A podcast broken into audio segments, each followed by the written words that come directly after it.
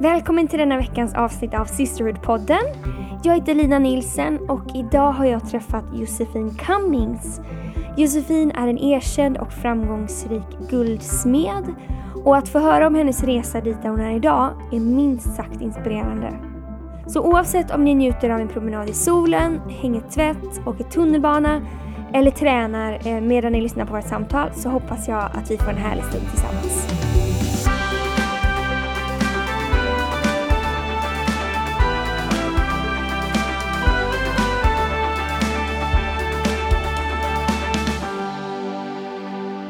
Idag får jag sitta och dricka livets dryck, nämligen te, i Josefin Cummings studio. Här är otroligt fint och mysigt. Tack för att jag får komma Josefin. Tack för att du har kommit hit. Det är jättetrevligt att ha dig här. Var drog du ditt första andetag? Det gjorde jag i Nyköping. På lasarettet i Nyköping föddes jag. Vad är du bra på? Oj, det är en svår fråga. Eh, men jag skulle säga själv att jag är ganska bra på att göra smycken. Göra ringar framförallt. Vigselringar är jag bra på. Om du har en ledig dag någon gång, vad gör du då? Ja, jag är ju inte så mycket ledig. Jag jobbar ju ganska mycket. Eh, men jag älskar att jobba och tycker att det är jättekul. Så eh, jag är inte så ofta ledig. Men om jag är ledig, då är det nog att vi har rest någonstans och jag inte kan jobba. Så då skulle jag nästan säga att om jag är ledig så reser vi. Eh, annars eh, så kan vi ta stunder ledigt och är med familjen såklart. Mm. Barnen och mannen. Mm. mm. Vad, hur ser er familj ut? Eh, vår familj är min man Daniel och jag och så har vi tre barn. Titus som är tio år, Travis som är nio och Zoe L som är fem år. Har du ett favoritbibelord och i så fall vilket? Ja, alltså jag älskar Bibeln och har väldigt många bibelord faktiskt som jag läser ofta. Men jag har ett favoritbibelord som jag har läst väldigt mycket och det är psalm 91. Och det läste jag faktiskt varje dag under en period av fyra år. Varje dag, varje dag, varje dag i fyra år. Eh, så det bibelordet har betytt väldigt, väldigt mycket för mig. Och det var under en period det var ganska tufft. Det var när jag pluggade, studerade till guldsmed. Jag flyttade hemifrån redan när jag var 16 år och eh, det var ganska liksom, tuff tid. Eh, och då betydde det här bibelordet jättemycket för mig. Eh, och att jag läste det varje dag gav mig den här tryggheten och eh, styrkan i något högre, styrkan i Gud, som bara ett bibelord kan göra. Ett bibelord är ju så mycket mer än bara en vacker vers eller en vacker, liksom, vackra ord. Eh, Bibeln är ju Guds ord. Skillnaden på våra ord och Guds ord är ju att vi kan beskriva en verklighet eller beskriva någonting, men hans ord skapar någonting. Så i början av Bibeln står det ju var det ljus. Och då var det ju att han skapade ljuset när han sa var det ljus. Och så är det ju med hans ord. Så vi kan liksom använda Bibeln som Guds ord och tala ut över våra liv. Och då skapar det någonting i våra liv. Så det är som en dynamit, det är som en kraft man kan använda.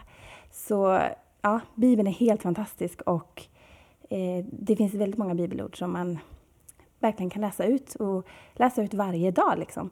Så blir det som en kraft i ens liv.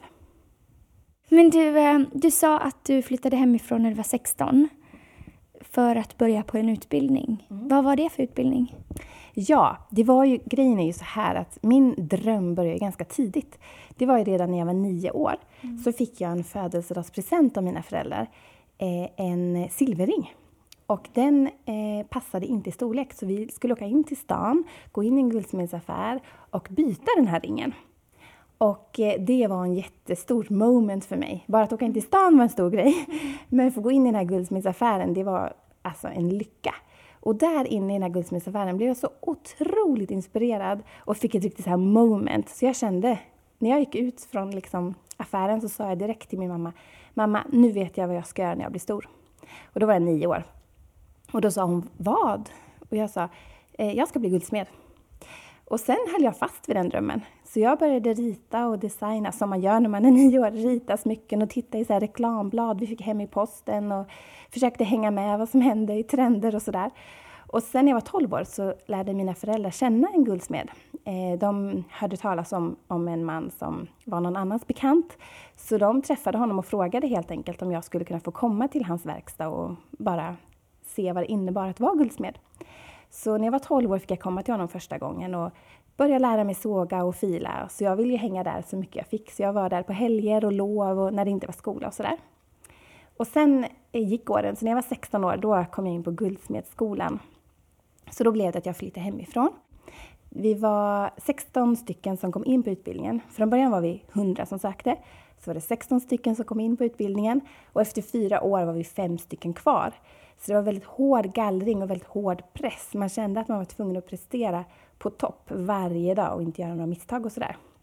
Och det hände ju att man gjorde misstag, att man gjorde något, man lödde dit någon del på smycket snett eller det blev inte så rakt som man hade tänkt sig eller man filade lite för mycket, det blev för tunt material. De går runt med skjutmått och mäter varenda enda liten detalj. På tiondels millimeter ska det vara exakt efter en ritning. Och ibland så råkar man ta ett filtag för mycket och då blir det lite för tunt någonstans eller sådär. Då är det bara att göra om, göra om, göra om, göra om. Mm.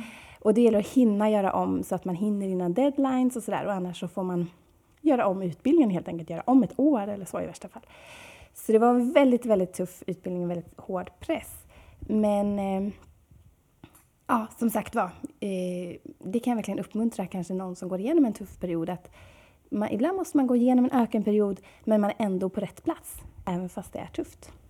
Jag hämtade jättemycket styrka från Bibeln under den tiden och den här psalm 91 då, som jag läste varje dag.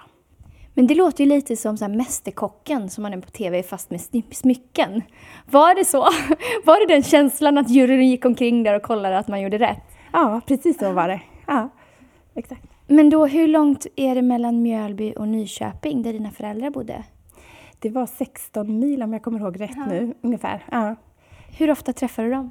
Jag försökte åka hem varje helg. Ehm, så på helgerna, mm. liksom, om, om det gick. Vissa helger fick jag vara kvar där, för det kostade lite att åka hem, åka emellan och sådär. Så då fick jag ibland vara kvar på helger. Men för det mesta så löste vi det så jag kunde komma hem på helgerna liksom. Mm. Och sen åka tillbaks igen på söndagskvällen eller måndag morgon.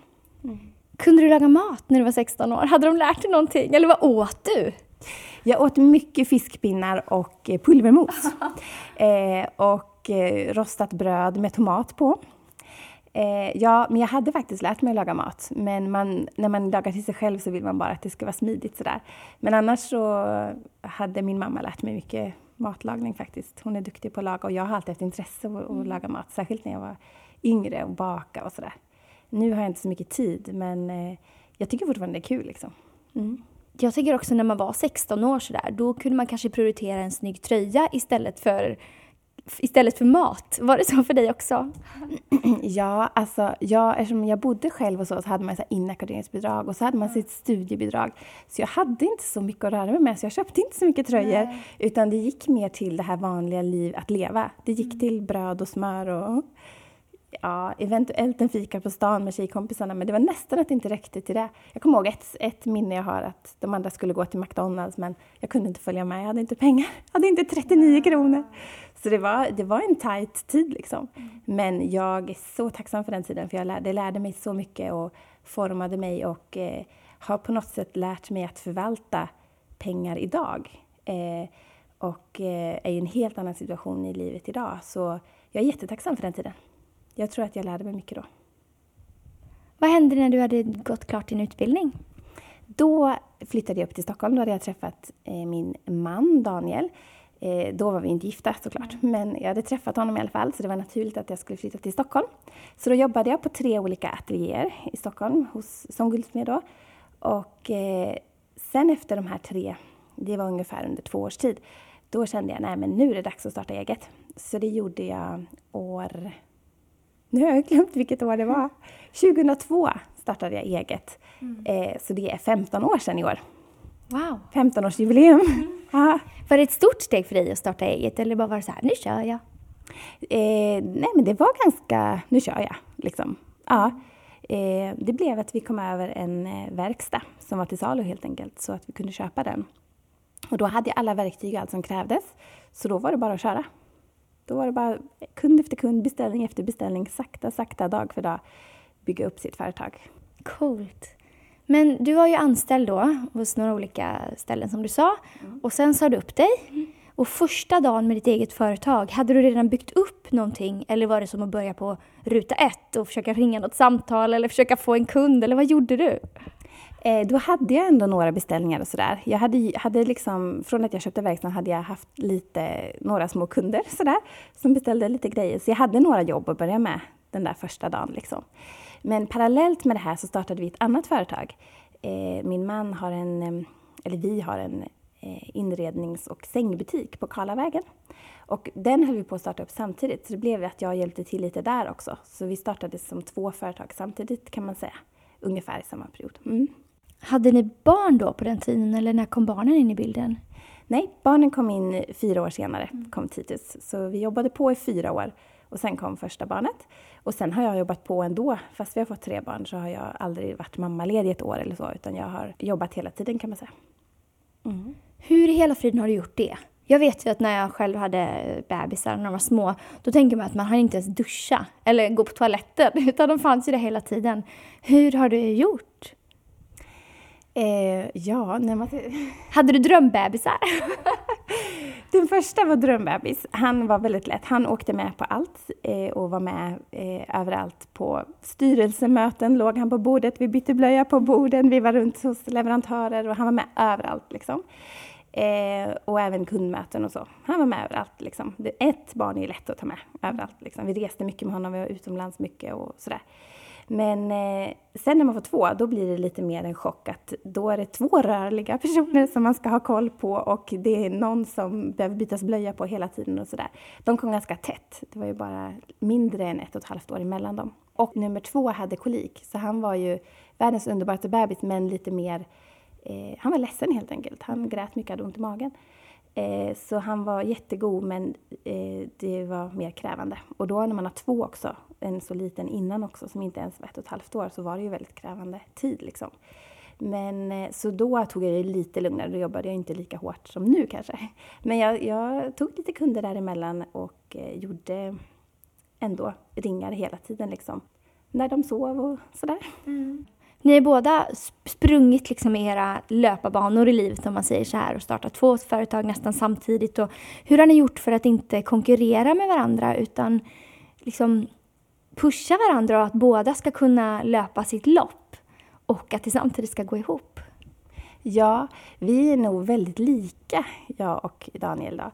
Eh, att vi båda eh, ser det här verkligen som vår kallelse att vara företagare och ser det med ett högre syfte. Att vi gör inte det här bara för ett jobb eller ett yrke eller så, utan vi ser ett högre syfte med att vara företagare så att man kan vara en blessing för människor och, eh, på olika sätt, på olika plan i livet. Dels att man kan ge människor jobb och arbete och så, men även att man kan ha en som en annan plattform, att man kan vara generös och ge gåvor och ja, men vara blessing på många olika nivåer genom att vara företagare. Så vi ser det som en kallelse, som en livsstil. Liksom. Och eftersom båda har det så, så är det ju eh, det roligaste vi vet att bara sitta en kväll och dricka en kopp te och prata om företagen, hur vi ska ta nästa steg, hur vi ska utveckla, hur det går. Det har gått fantastiskt bra för våra företag, hur det växer och hur det ökar hela tiden. Och de saker vi liksom sår in. Vi brukar likna företagande med att det är som att man planterar en trädgård att det växer inte upp liksom till nästa dag, utan man får, man får rensa lite ogräs och man får plantera en buske här och så plantera med träd någon annanstans och sakta, sakta ser man hur det växer upp till en trädgård. Och precis så är det med företagande, det är ingenting som blir stort över en natt. Utan företagande, det, det, växer och blir vackert, kanske som för oss på 15 år, eller på 10 år, eller på 5 år, eller på 3 år, beroende vilken bransch man är i och sådär. Så att det, vi ser företagande lite som att det är som att ta hand om en trädgård, att man, man planterar och sår och, och klipper där det behöver klippas och eh, tar hand om en trädgård, om du förstår liknelsen. Mm. Eh, och det är det bästa vi vet båda två, att sitta och prata om sådana saker, om strategier och hur vi ska utveckla företagen på bästa sätt och eh, kunna blessa människor på bästa sätt helt enkelt. Hur vet du vad som är nästa steg? Eftersom du har ingen chef som säger åt dig vad du ska göra, vad jag vet. och Frågar du människor om råd eller går du på känsla eller hur gör du? Eh, det är en bra fråga. Mycket är ju att jag och Daniel bollar med varandra. Eh, så att en av oss kanske har fått en tanke att vi skulle kunna göra så här som nästa steg eller så. Så bollar vi lite med varandra och sådär. Eh, och sen har vi andra i vårt team vi kan bolla med också. Eh, anställda och, och, personer i, runt omkring oss som vi bollar olika idéer med och sådär. Men sen kan man få mycket inspiration också som jag sa till exempel från Bibeln och sådär. Om man känner sig osäker i något beslut så kan man be att man ska få ett bibelord på hur man ska ta nästa steg eller är det här bra eller är det inte bra? Är det ett rätt beslut eller inte? Och sådär. Att man bara får en så här övernaturlig frid. För då vågar man ta större risker och man vågar kanske ta andra beslut när man har Gud med sig helt enkelt. Att man känner att det är ett bra beslut. Har du någonsin sedan du avslutade din utbildning känt nej, nu lägger jag av, det här är för tufft? Eh, det är en bra fråga. Mm, nej, jag tror faktiskt inte det. Eh, jag tycker ju att det är så kul, mm. men det kan vara tufft. Det otro, har varit otroligt mycket jobb. Om man tänker jobbtimmar som jag har lagt ner på att bygga, eller på båda våra företag. Eh, vissa perioder har vi jobbat sex dagar i veckan, eller vissa perioder till och med sju dagar i veckan. Och eh, det är otroligt mycket jobb. Vi är inte lediga när andra är lediga. Vi kollar aldrig på TV när andra sitter på kvällar och kollar på TV och sådana saker. Så det är absolut ett pris att betala att liksom det är inget eh, glassigt liv så, utan det är mycket jobb. Men eh, eftersom vi båda är så entreprenörer, eller man ska säga att vi tycker att det är så kul, så förstår man varandra och stöttar varandra. Och, ja, det, är det, här, det, här, det här är det roligaste vi vet. Liksom. Men ändå har ni ofta folk hemma, vad jag hör. Ni har folk på middag och huset fullt och sådär. Ja, eh, ja men det har vi faktiskt. Vi, vi tycker det är så trevligt med middagar och sådär, så att det hinner vi eh, släng, äta måste man ändå göra. Så eh, ja, men det, det, jag tycker det är kul att, att bjuda hem folk på middag och eh, ja, äta tillsammans helt enkelt. Vad är Goldchild? Goldchild är som ett litet välgörenhetsprojekt kan man säga. Eh, det var så att eh, jag satt i bilen en dag i mellandagarna år 2009 tror jag det var, satt jag i bilen och så kom ett radioprogram på. Eh, och det var helt fruktansvärt för det handlade om trafficking och människohandel och så. Och framförallt om barn, utsatta barn i den här fruktansvärda industrin där barn utnyttjas helt enkelt. Och det här radioprogrammet skakade om mig totalt. Jag kunde inte sova på nätterna och jag mådde så dåligt. Jag blev så berörd av det här radioprogrammet. Och jag kände bara att äh, men jag måste göra någonting. Jag vet att eh, man kan känna så att ah, jag väntar och, och, ska försöka engagera mig i den här frågan senare eller göra någonting senare. Men jag kände så starkt, jag måste göra någonting med det lilla jag har just nu. Så då startade jag Goldchild och det är helt enkelt som en ekonomisk fond, eller man ska säga, som eh, samlar in pengar helt enkelt till att ge bidrag då till andra organisationer som jobbar med de här frågorna eh, Love and Hope till exempel, som tidigare hette Love Nepal, och eh, Compassion. Och jag har även ja, gett till lite andra organisationer som just jobbar med den här frågan. Compassion har jag även designat en silverkollektion för. Och eh, Compassion är egentligen en fadderorganisation som hjälper de fattigaste, fattigaste barnen i världen kan man säga. De är på plats i eh, de 27 fattigaste länderna och hjälper 1,3 miljoner barn i världen. Så det är en väldigt stor internationell organisation. Och till dem då har jag designat en silverkollektion där jag säljer silversmycken där all vinst går till Compassion. Så dels står det compassion, ordet compassion på de här smyckena. Dels som en påminnelse för de som bär smycket att liksom leva en livsstil i compassion. Kindness rules. Att ha liksom medkänsla och så med människor man möter, med alla människor. Att leva den livsstilen. Och så dels då att man ekonomiskt är med och bidrar till de fattigaste fattigaste i världen helt enkelt.